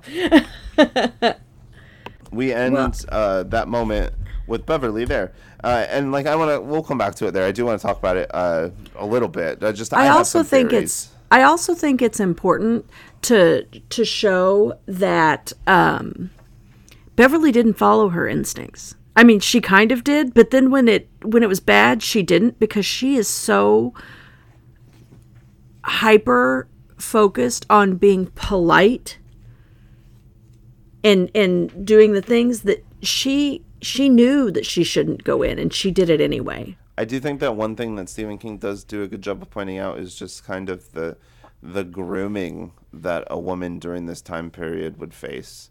Mm-hmm. You know, the way that they were forced and trained into being a specific type, or they weren't okay societally, or that they weren't normal uh, Right. according to the like standards that were put out by society. Um, and I Right. think that he does a good job of like really illustrating how harmful those can be during this, which is nice. Um, exactly. it's um, and I think that that in particular the part was really scary and it's really good. Um, and I really enjoyed that part a lot. And we'll talk about like the longer lasting repercussions that it has uh, here once we get through the rest of this, because there's not much more. Richie's Nope. section here sucks. It's so boring and it's so stupid and it makes sense that like it made it into the movie because like it's super funny to think about Paul Bunyan just coming to life, but like I don't know. It was just But yeah, I mean, yeah, Richie has his encounter that he never admitted to right. when he was a child. So we get this, and this is really the we get both. We get him talking, having the memory of when he was a kid and his adult in this same section because he never told the others about this. Right, and it is interesting that like you know we're hearing it at the same time, and you know it is fun too to have like the ways that his vanity is starting to bite him in the butt. You know, having these contacts in, it's like he's destined to mm-hmm. have to put on the glasses again. Um, and I do like the way like the format that it's written. It's just written in. It's just so. A lot of it is just unnecessary and not needed that it ends up biting itself in the butt because you can't sift through the parts that are going to be interesting and necessary while you're reading through it, and you just kind of get jumbled up with like an unnecessary host of information. Right. Um, then we go into Bill, and Bill, uh, actually, his uh, he does kind of like it very reminds me of Hodges in uh, Mr. Mercedes. You know, he goes around, he's just walking around chatting with everyone, um, Yeah. trying to see like what everybody's doing and like what they think about and everything. And he ends up talking to this kid um, who says that he does hear voices in the drains and stuff. Um, and he finds out a lot of stuff, and it's a lot of. Uh, Bill's mind works like a writer's mind. So, you know, it's Right. just, it's rolling and it's going and it's going and it's going and it's going. And I think that one thing that Steve does do a good job is point out that the way that these different people have different perspectives and narratives, like we were talking about. And I do think that that's good. The problem comes when they aren't all. It's like, you know, we both do theater, right? Mm-hmm. And it's kind of like if we had seven really, really great actors, but they're all doing different Shakespeare shows. Well, or they're all doing different versions of the same Shakespeare show. Yeah, and it's like They're looking nobody, at it only from their perspective and not as a cohesive unit. right, and so in in reality that does make sense. But when you're reading a book or you're writing a book, you need to have that cohesive unit, so that way it makes sense when you write all these pieces down together. And I think that that's part of what's missing in this. So while I am saying that the narrative of each character is solid and is written well, the overall narrative arc of the book is lacking. Is what I'm trying to say when I talk about those things. Okay. I can Um, I can see that. Yeah. So conveniently, uh, Bill is pointed in the direction of a pawn shop, and lo and behold, shouldn't it be that his bike from 28 years ago just happens to be in this pawn shop? So he buys his bike and he takes it to Mike Hanlon's house, and lo and behold, Mike Hanlon just happened to buy a bike patching kit two days ago for seven dollars. Right. That he, you know, didn't even own a bike, but And just lo felt and like he was supposed to. Huh. After 30 years, he remembers how to fix a bike. That part Yeah. was the biggest stretch for me personally. I was like, you're not going to remember that after 30 years and no internet. That doesn't make any sense. Um, but they end up getting the uh, bike fixed and they're sitting there chatting about stuff. Um, and they kind of end up. Uh, they give us a real big foreshadowing moment, and I think that it's going to really hit uh, it in the head later on, and I, so I want to hit it here. Um, and he says um, he thrusts his fists against the post and still insists he sees a ghosts, and so he sees the ghosts. And Bill is saying this, and uh, Mike is like, "What is this?" And uh, Bill is like, "What's this?" And Mike is is like, this? you don't remember. Well, when you were a kid, your mom was trying to get you to say this because it would help with your stutter. And he was like, I did. And he's like, Yeah, you did. Uh, he's like, You were always trying to say it. Like, you must have really wanted to make your mom proud, but you can never get it right. And then Bill says, No, I did get it right once. And he's like, Really? And he's like, But just once. I don't remember when. And that is the last we hear of our loser squad Right. uh, in this section. in this section of the novels because chapter 12 this very short section before we end the section here is these the characters that still exist in this story. And i'm not gonna lie i'm reading through this i'm just going through these books and i'm like the three uninvited guests like ooh what's this gonna be about? Didn't think it was gonna be about three bullies from modern day adult life. That sucked. Really brought me down a lot. Um, so the first one is we find out Henry Bowers. Um, I really enjoyed that Henry Bowers ends up going down for all of the murders in 50s. And Yeah. he is, gets pinned for all of the murders of the kids, and that's great. So he ends up going to uh, Crazy Town prison, and he is like, you know what though, I'm gonna get out of here. And so he wakes up one day, and Pennywise shows up underneath his bed and he's like, "Hey, do you want to leave?" And he is like, "You know, yeah, I do want to leave." And so Pennywise is like, "All right, cool, let's get out of here." And then Pennywise just murders everybody so they can leave, making me question once again, what why does Pennywise mess with these 10-year-olds? Why does he like like what is there's got to be some specific like electrical like fascination between like humor and laughing and comfort and fear. You know it always seems to be like the, there's like this like comfort before the fear before it strikes. Maybe there's some like kind of uh uh moment um i also think that during this at some point it mentions uh the uh town in texas that has uh calm toxins in it uh Yeah.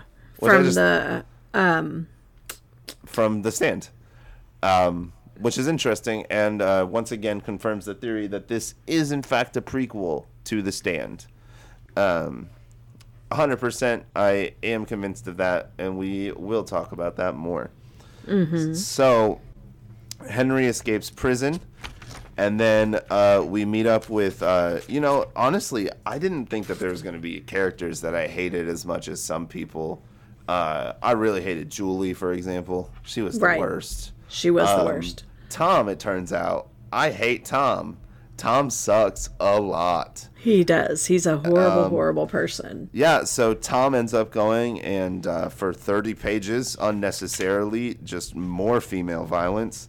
Uh, and he Right. just beats the heck out of Beverly's friend until she tells him. And I'm not saying that it's not unnecessary for the story. It is necessary for the story to show how awful Tom is and that Tom does that to him. It's not necessary to make it 15 pages. It's Right. not necessary to tell young women every day that could read this book that like this is like what happens to women all the time. And it just kind of in a terrible awful way like makes it a possibility for a man out there and a woman out there that would have never let that cross their mind. Um, and it's just not that negative representation like that just isn't good um, i'm not great at it like i'm trying to figure out the best way to No, explain and- like my but I understand what you're saying. things. Yeah, it's it's really this It's is another much. section. It's It's, just- too much. It's, a so lot. So much cocaine, Kim. It is. It's It so is. much cocaine. Uh, and like that's the thing for me on this one is it's just like man, I am glad like s- s- when he got hit with the editor on the stand, he must have like read through it like after he sobered up a little bit and went, yeah, that makes sense. He didn't get hit with an editor on this one, so he never had to sober up, reread through it, and go, yeah, that makes sense. Maybe there didn't need to be some of this stuff. And, you know, we're going to get to some of that stuff, I think, in the next section. But simultaneously, as these two awful people are coming into town, uh, Bill's what seems to be pretty, like, precious, nice wife, Audra, is also coming into town Yeah.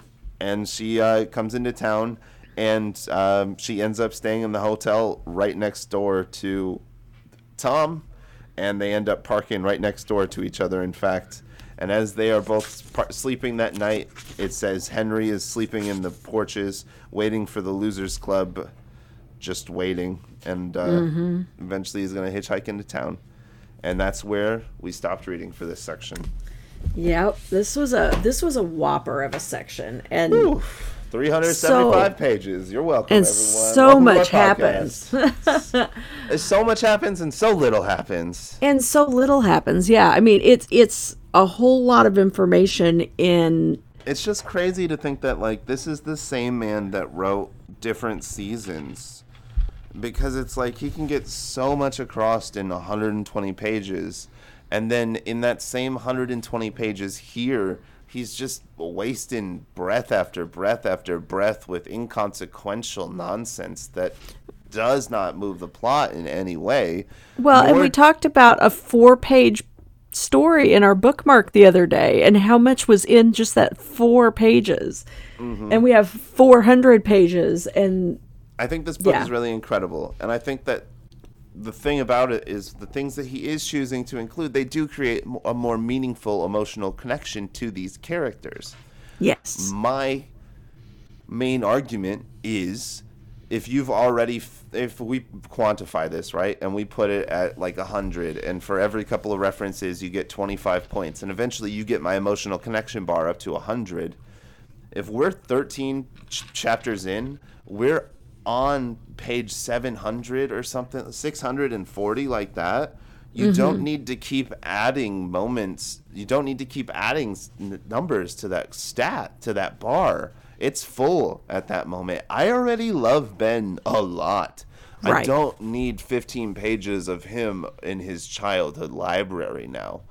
Like I've already got the love for him. If you really feel that that is the most important part to include, then we find the trim in the childhood section and we make that that that equal. I do think that that is the thing for me now is I don't have the full depth of the whole story, so I don't feel that that equity between the two sections. And and I can understand that. And I feel like this last 500 pages or so, when everything wraps up, yes, there is some of this that's too meaty. There's some of it that could have been trimmed or too fatty. It's not meaty, it's fatty. Yeah. Um, there is some of it that could have been trimmed out, but you know, at the same time, I think that you know, I mentioned it earlier. He was kind of flexing his muscle. You know, it could have been trimmed, but you know what? He didn't have to because he got to be he got to have this this power. And once he got sober and he still had all that power, for the most part, things have he hasn't written another book that's this big. Mm-hmm. Well, it seems like any book that he's going to write that would be this big, he's breaking it up into trilogies. I'm sure that's also like in part because of a, uh, you know, his uh, publishers. But I think that he's smart enough to know to to break it up a little bit more now too. Yeah, yeah. Um, so anything uh, reading through it again this time that uh, you know we did have that mentioned at the beginning, but uh, anything else that you've noticed like now that we've talked about it a little bit more that you're like, oh, uh, You know,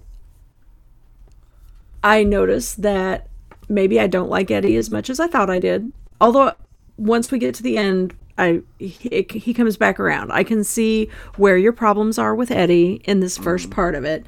Um and you know, I love Bev's strength.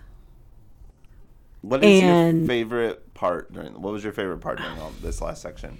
in this last section. Try to be as specific as possible. If you want, I can go first too.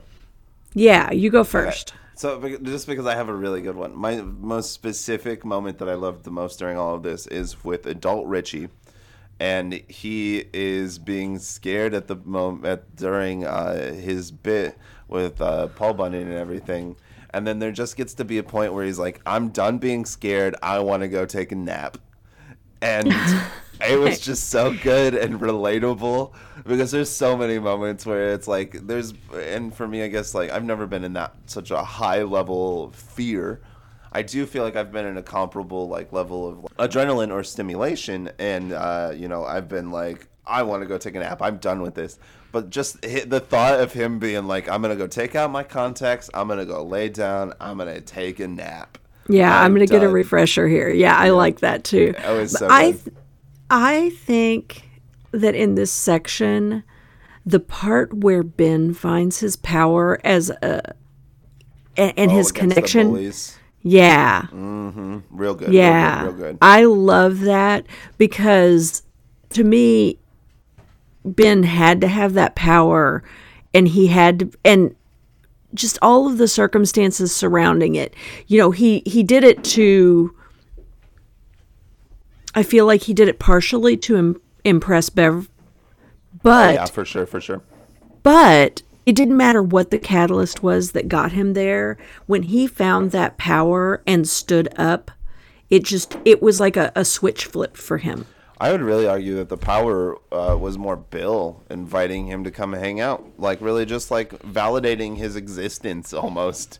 Just telling him like Ben, it's okay that you exist. It doesn't matter that you're a little chubby. Like you still are worth existing. And Right, that, yeah. Like you know, Bill's gets that start, and then Bev is just like the little, the pretty little like fan that like Mm-hmm. stokes it constantly. Yep. Um, so I got a couple of like, yeah, here are some theories, right? I do think that like Pennywise has tried to live as a human being before, and I I like the idea that it was this Bob Gray person and that he lived at with the the the the, the uh, circus, and I think that that's great. I think that that is perfect. It explains why he would take the form of a the clown so much. It's why he relates so easily with humans so much.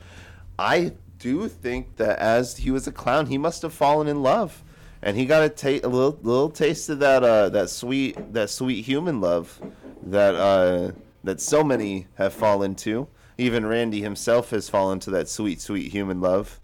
And uh, once again, if we are confirming that this is a prequel to The Stand, like I've been saying, that would mean that this is Randy uh, trying to figure out how to give birth to children. And so, if he spends this entire novel as Pennywise trying to figure out how to give birth to these kids and then figures out he can't by pushing them out of his butthole, like he talks about, um, you know, it, it, it just like confirms, like, okay, how does he give the kid? That's when he realizes how he has to give birth to a child in the stand, and he re- gives himself, he gets reborn through the controversies and the negative opinions of all of the rioting and those political movements and everything, instead of being reborn through the small town fears of this little town in Derry.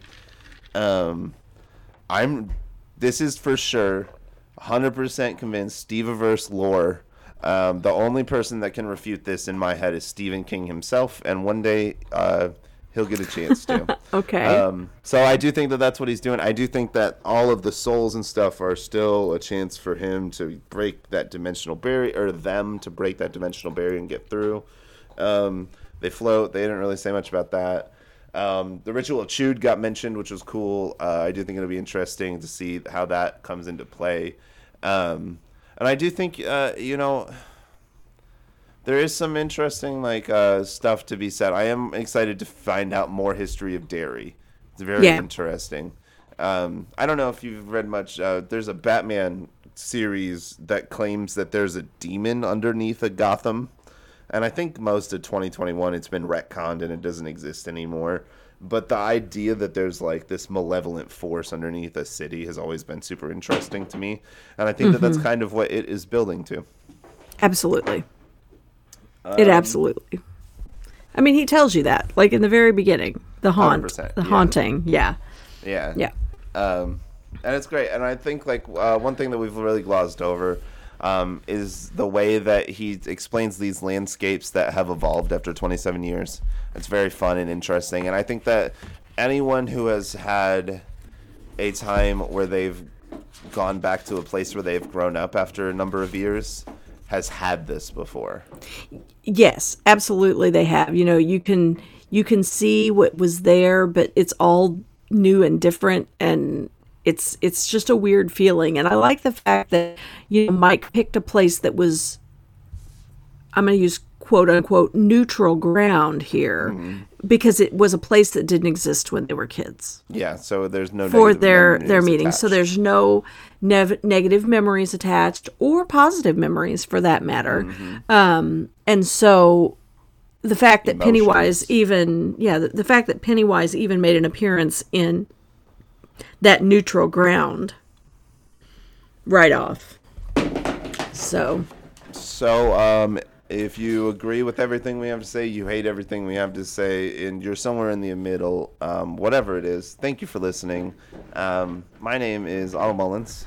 And I'm Kim Payne. And this has been our first time through pages 290 through 646 of the book It by our Lord, our Liege, Mr. Stephen King. Thank you so much for listening. Come back next week for more. Yeah, next week uh, we'll be doing more stuff. Uh, you've probably already turned it off at this point, but just in case you haven't, next week we're going to be doing a bookmark about your biggest fears.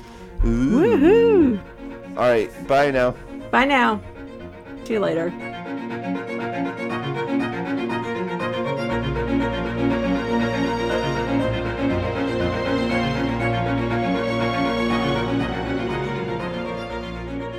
Through New Eyes on Castle Rock is created by Otto Mullins and Kim Payne.